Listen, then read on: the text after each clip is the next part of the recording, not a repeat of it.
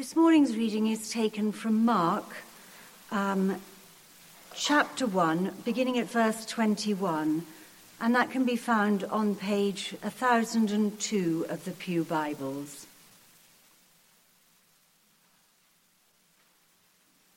They went to Capernaum, and when the Sabbath came, Jesus went into the synagogue and began to teach. The people were amazed at his teaching because he taught them as one who had authority, not as the teachers of the law. Just then, a man in their synagogue who was possessed by an impure spirit cried out, What do you want with us, Jesus of Nazareth? Have you come to destroy us? I know who you are, the Holy One of God. Be quiet, said Jesus sternly. Come out of him the impure spirit shook the man violently and came out of him with a shriek. The people were all so amazed that they asked each other, What is this? A new teaching and with authority. He even gives orders to impure spirits, and they obey him. News about him spread quickly over the whole region of Galilee.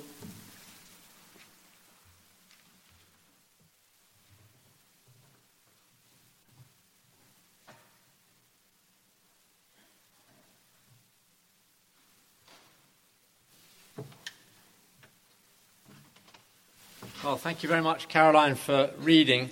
Um, if you're really astute and alert, you, you might have noticed that we tend not to print in some of the services the Bible reading on the passage. That is intended to encourage you to get sight of it in the Bibles, in the pews. We, we removed Bibles in the pews for about two years during COVID because they were an infection risk. Now we're very glad to give them back to you, and we'd love you to have them open so that you can check just what's being said from the, the pulpit, because um, to actually see the words on the page, even, even with the great skill of the, the projector person that, that puts stuff up on the screen, it might help you just actually be able to see different bits of the reading. You can't always display it all. This is me asking you to open the Bible and, uh, and we'll pray with the Bible open in front of us.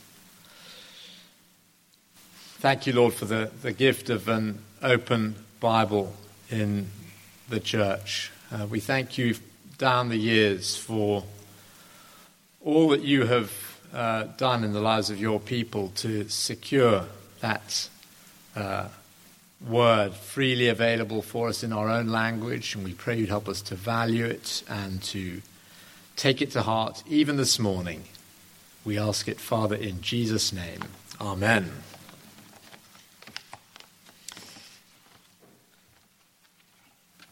I remember preaching on this passage once before. Um, I was telling them in the earlier service. Maria Dean was leading the service with the, the children present at 9.30.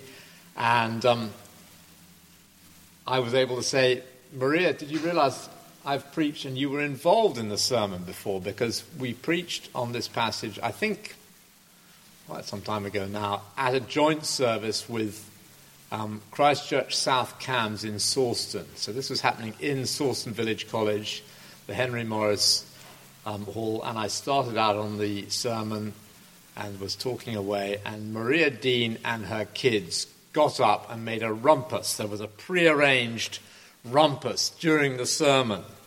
Near the start of the sermon, I was in full flow. She got up and protested about the sermon and how it could be improved, and then walked out with her children.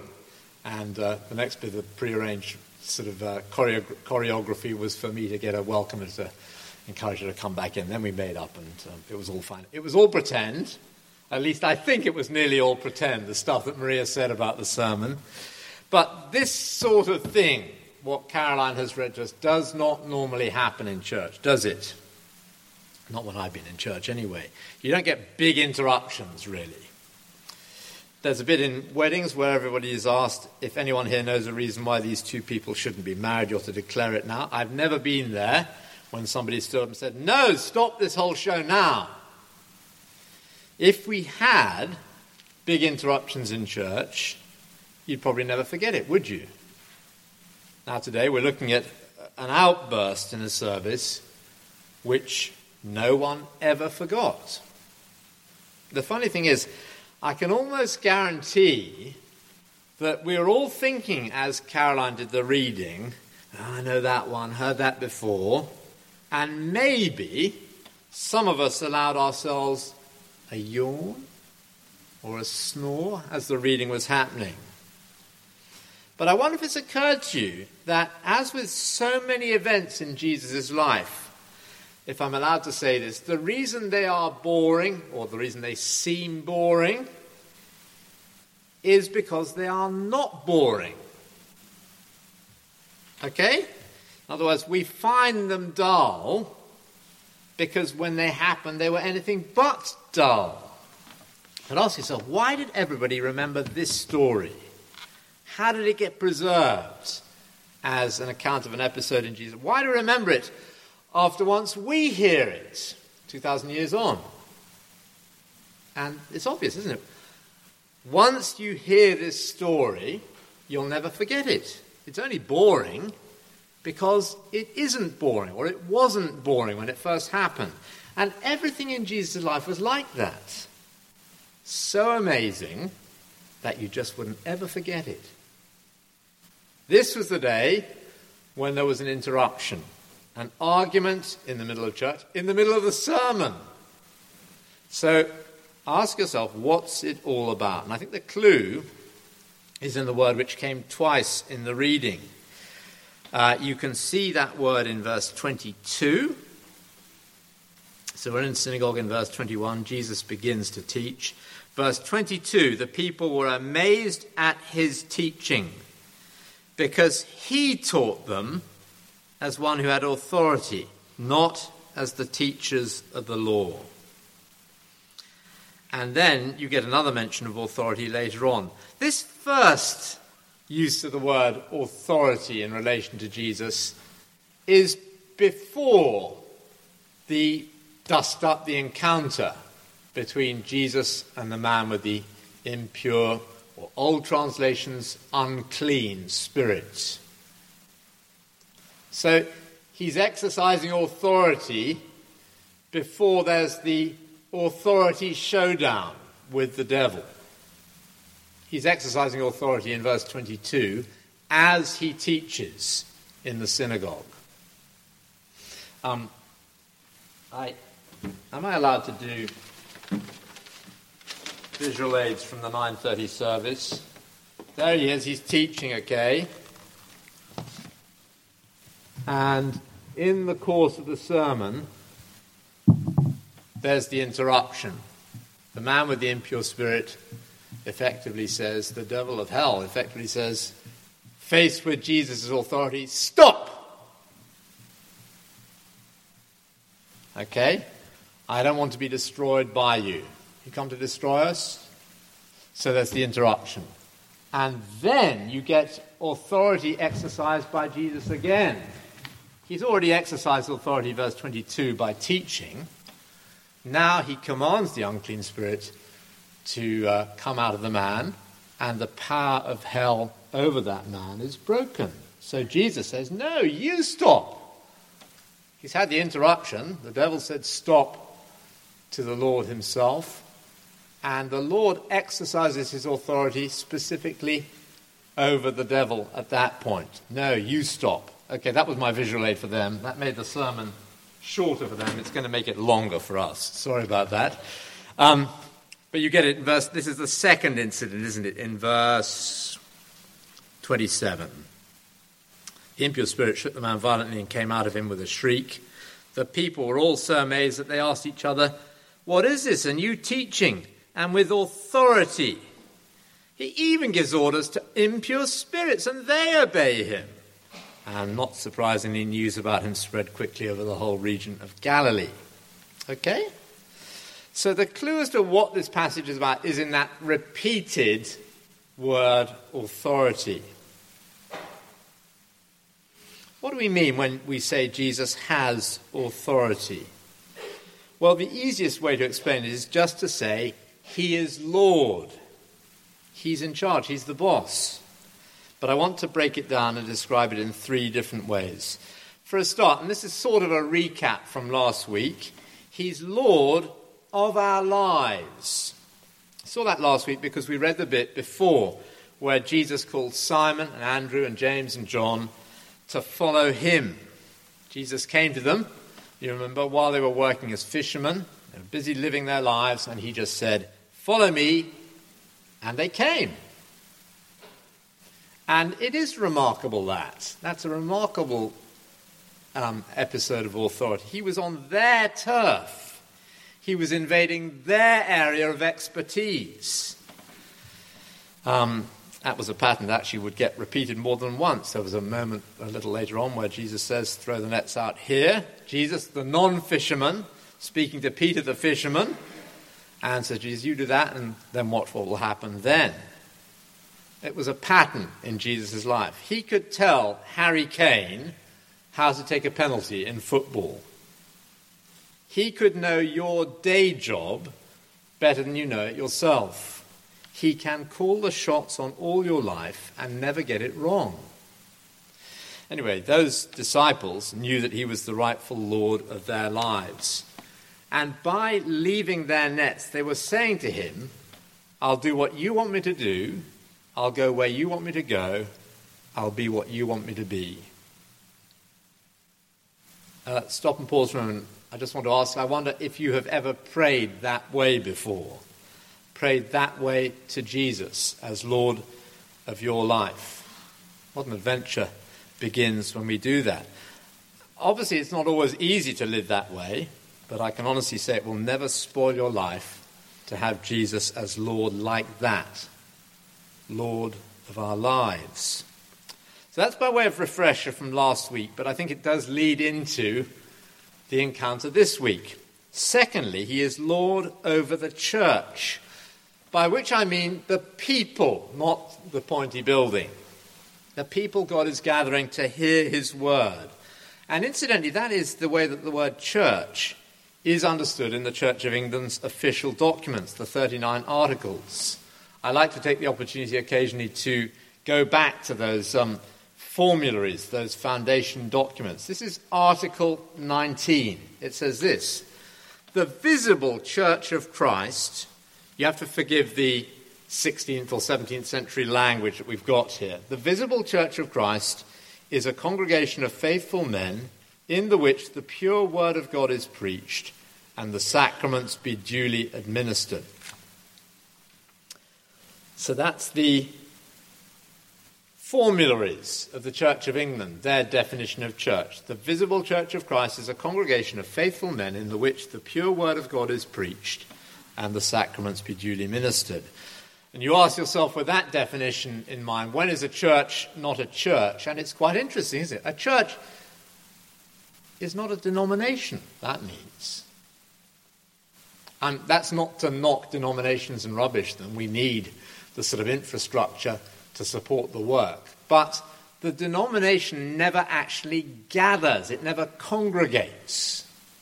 So, biblically speaking, and Anglicanly speaking, if there's such a word, the denomination is not the church. When is a church not a church? Well, a church is not a church when the Bible is removed or sidelined. No, the visible church of Christ is a congregation of faithful men in the which the pure word of God is preached. That's, of course, what gathers God's people together. So that's a bit of a detour and somebody's thinking, hang on a minute, where does it say anything in our reading about church? Come on, Simon, be honest with the Bible. Well, the reading we had was reporting a synagogue meeting. And in the New Testament, the synagogue became the pattern of what they did in church. In fact, they even used the word synagogue, which is a word for gathering, to describe their gatherings. So there is a, an equivalent and a crossover, I think, there. Isn't it interesting that Jesus Christ went so often to his equivalent of church? He was a regular. And strikingly, he went as Lord over the church. Verse 22 the people were amazed at his teaching because he taught them as one who had authority, not as the teachers of the law. Let me try and unpack what that means, particularly that negation in verse 22. The normal teachers of the law were very knowledgeable, but it was almost book knowledge. Rabbi so and so says this. Somebody else says that in relation to some bit of Bible teaching. Let's synthesize those two arguments and make sense of it and uh, come to some conclusions. It was about as interesting as if I was to read from Wikipedia. It was true, but probably not going to make much difference to anyone. But when Jesus stood up in the synagogue, wow, he'd read from the Bible. And you can think of examples, perhaps, from the Gospels. That electric moment in Nazareth. The Spirit of the Lord is upon me, read Jesus, because he's anointed me to preach good news to the poor, to proclaim freedom for the prisoners. And then he'd say, That's happening today, right here, right now. That's authority. Or he might say what we looked at recently in this little series on Mark, Mark chapter 1, verse 15. The time has come, the kingdom of God has come near, which sounds quite low key as I, I relate it, but you think what he's saying there? He's saying, The time has come because the king has come. I'm here. Authority again. Maybe the Sermon on the Mount comes to mind. You've heard that it was said, Love your neighbor and hate your enemy. But I tell you, love your enemies. That lovely phrase of Jesus comes again and again Verily, verily, I say unto you. Nobody speaks like that who doesn't have the authority of God behind what they're saying. And that was Jesus' stock in trade phrase almost, wasn't it? So, can you tell the difference? Wikipedia or Truly, truly, I tell you, whoever hears my word and believes him who sent me has eternal life and will not be condemned. There's all the difference in the world between those two. And they knew it, didn't they, in Capernaum that day? He stood in the gatherings of God's people and he took charge by his, his teaching. He took over from every other voice and he brought them the true word of God, and it was electric. People were amazed. And you know what? It is still the same today. He may not be physically here, but he is still present by his Spirit. He's still Lord of the church, and he takes charge of the church as we all open our Bibles and open our lives to the Bible. When the Bible is shut, well, that just means that really everybody is just bumbling along. Nobody really knows what to think, even if people sound very clever as they shut the Bibles. When we all open the Bible and take it to heart, that puts us in touch with Jesus Christ direct, and we hear a voice we won't hear anywhere else. Don't let anybody tell you that church is dull. No way. You might as well say Jesus is dull. No way. He's wonderful. He's awesome. He has authority. He is Lord of the church. One last heading He is Lord over the devil. And I don't think we can avoid that heading and stay true to the conflict Jesus has with the devil in the early chapters of Mark's Gospel. We might be tempted to say, oh, surely this is something, some sort of a mythology that we can leave behind. We mustn't trivialize the devil by thinking he wears a red boiler suit and has a pointed tail and a fork. In chapter 3, um, you get a much more pedestrian but a much more helpful description of the devil on the lips of Jesus. Jesus says he's like a very strong man, a superhero gone wrong. He's powerful, he can do a lot of harm, like the harm he'd done messing up the man in our Bible reading today. He's powerful, but Jesus is even more powerful, much more powerful. No, you stop, says Jesus. He has authority over the devil, Lord over the devil. And as I said, it, this clash of authorities surfaces in these early chapters of Mark repeatedly. Jesus had already fought the devil off convincingly in the desert when he was tempted for 40 days. Now he throws him to the floor in this episode in Capernaum. Let's pause for a second and unpack the implications of this. Notice by implication that there is no opposition from the devil when the voice of Christ is not being heard.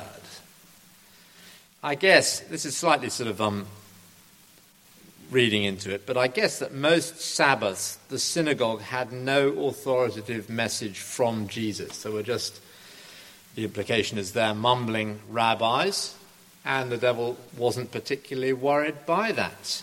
Maybe this man with the impure spirit had sat through plenty of services without the devil being remotely threatened. And I guess it is the same today. Satan doesn't need to come out in the open when the authoritative voice of Christ is unheard. Why would he make a fuss when his kingdom is unthreatened? Most of the time, it will suit the devil to operate undercover. The church congregation is asleep, and the devil prefers it that way. Don't disturb the baby. But when the word of God is heard from the lips of the Son of God, in this incident, all hell breaks loose. And then, of course, straight away, hell is defeated because Jesus is Lord over the devil. In this, I think it's the second episode of conflict with Satan mentioned by Mark. Apparently, it wasn't all that hard for Jesus, it seems. You know how in horror films, a lot of people talking about The Exorcist. I think there was some anniversary for The Exorcist that came up just recently. In horror films, they always have the vicar character holding up a, a cross or a Bible. He's ashen pale and he's mumbling all his magic words to try and send the devil packing. Well, one or two words is all it takes from Jesus be silent, and the devil's defeated. So that's episode two. Again, amazing authority. There's more on the conflict of Jesus with Satan again next week. We'll try and unpack it a bit more because I guess it is an area where we feel unfamiliar and it's sort of out of our comfort zone to talk about this almost. But we get again another look next week. Then, of course, in three years' time, it would be game over because when Jesus died on the cross, in taking our sin on himself, he dealt with evil and he defeated the devil fully and finally. I say defeated because the cross was the decisive victory. The last book of the Bible talks about the devil being cast down when Jesus' death broke the power of sin. And I thought of one of the letters of Paul where he writes that the devil and his armies have been disarmed. It doesn't mean he's not still active. In fact, if anything, he may seem to be more vindictive and out of control until Jesus returns and finally eliminates the very presence of evil in his world.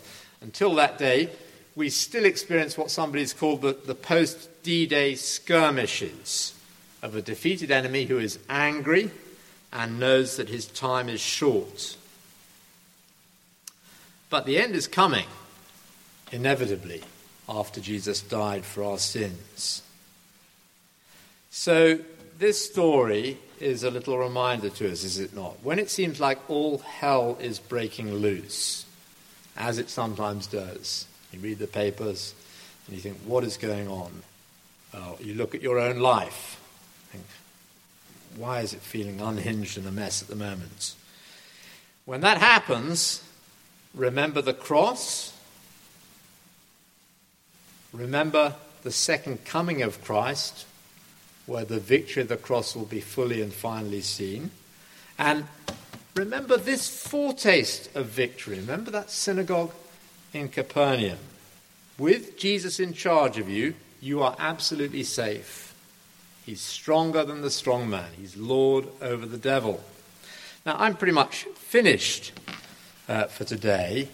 I wanted to try and crystallize the teaching of it in a sentence that would just nail it home and just help me remember what I thought um, God had been saying to me as I looked at it and chewed it over this week. Here's my summary sentence. The summary sentence is so long it's hard to remember it, okay? Let's try. The power of the king is experienced through the voice of the king as it impacts individual lives. Okay? And each little bit of the sentence counts. The power of the king is experienced through the voice of the king as it impacts individual lives, or as he impacts individual lives.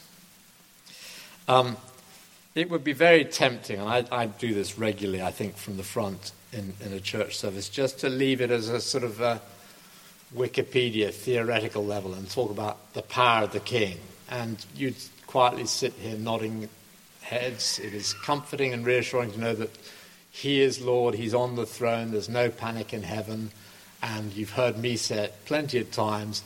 And there's a little internal thing going on where you're saying blah, blah, blah, blah, blah. That's what I'm hearing from the front. It's still true. He is a mighty, powerful king. He is on the throne of heaven. There's no panic um, in heaven at the moment about your life or about the world. The power of the king, that is true. But I want to go on beyond that and say the power of the king is experienced through the voice of the king. And in for all practical purposes for us, that means as we open the Bible.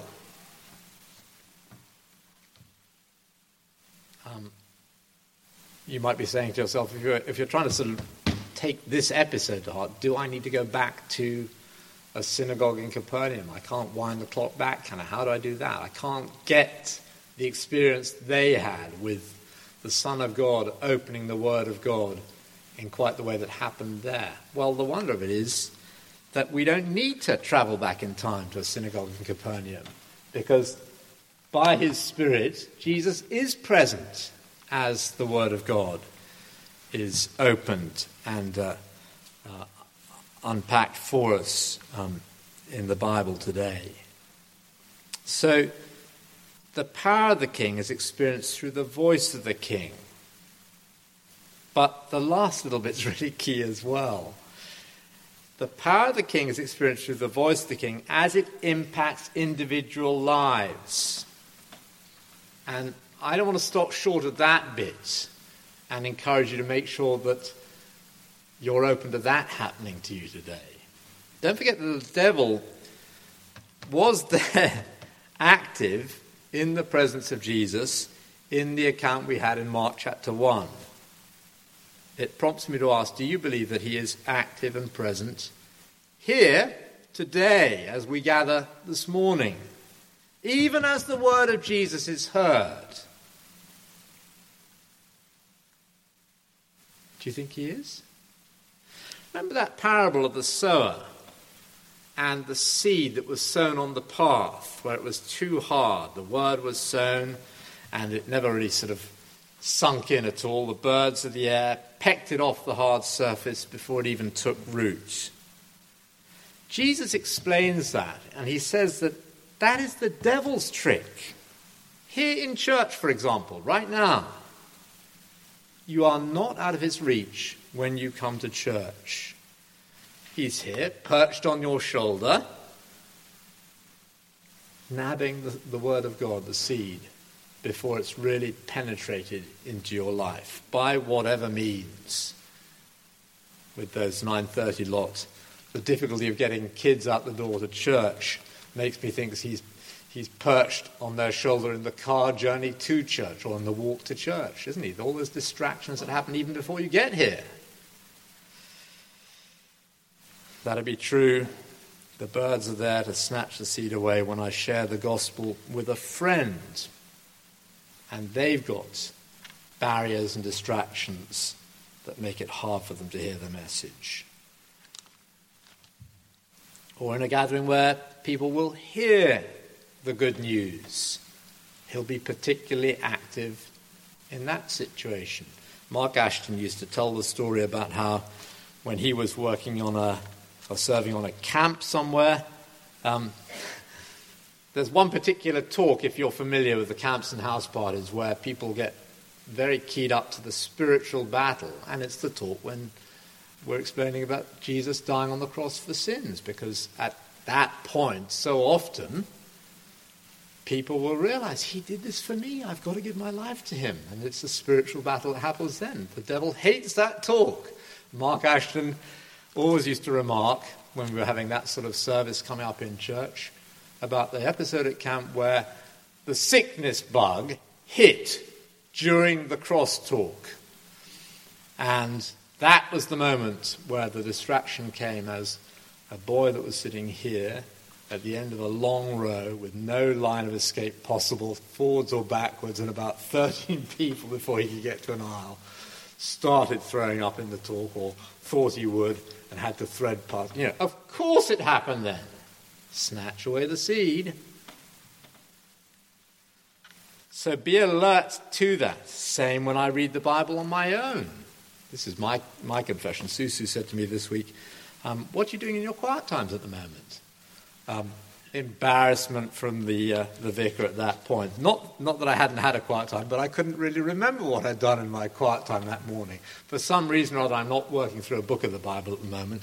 I'm slightly snacking on um, uh, uh, other stuff that is really helpful with multiple different passages. And I could not remember what I'd done in my quiet time. So you ask me that, you'll be helping me to keep me reading the Bible on my own. I get distracted. I read the Bible, and by 10 o'clock, with brain overload on other things happening, I often can't remember it. But will I let the impact of the Word of God get to work on my life or just allow the devil to snatch it away? See, the thing is not just will I expose myself to the voice of Jesus, but will I let it impact my life at the individual level in my marriage, in that impossible relationship in the workplace where I need actually God's perspective, the perspective I'll only find in the Bible to make sense of a situation I cannot really deal with, whatever it might be. Will Jesus liberate me? You know the, uh, the nursery rhyme with Humpty Dumpty, when Humpty Dumpty fell off the wall? Nobody could put Humpty back together again. All the king's horses and all the king's men, they couldn't do it. It's actually quite a good picture of the human situation. Because of our sin, and because we live in a mucked up world where the devil still has power, however hard we try, whatever agencies we call in to sort out the mess, we can't fix it. All the king's horses, all the king's men can't put our broken world back together again. Don't you have that sense as you think about intractable political situations in the world and read the news as, as we have it brought home so powerfully in situation after situation? It'll be the same in the micro situations of our lives and our families as well.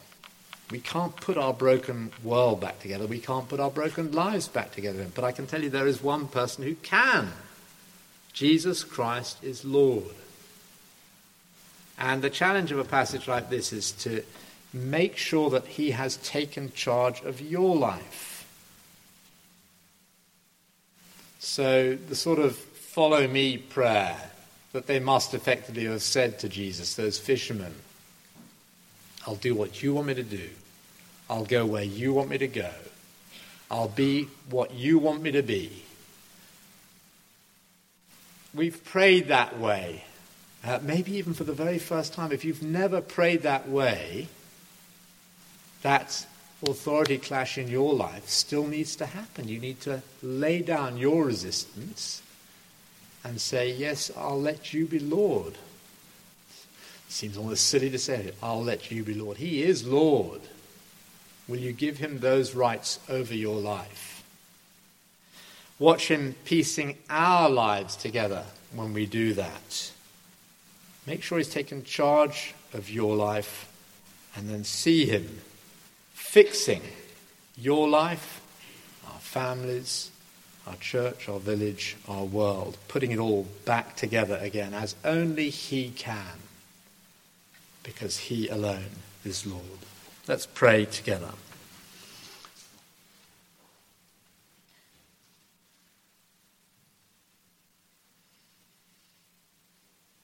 He even gives orders to impure spirits, and they obey him.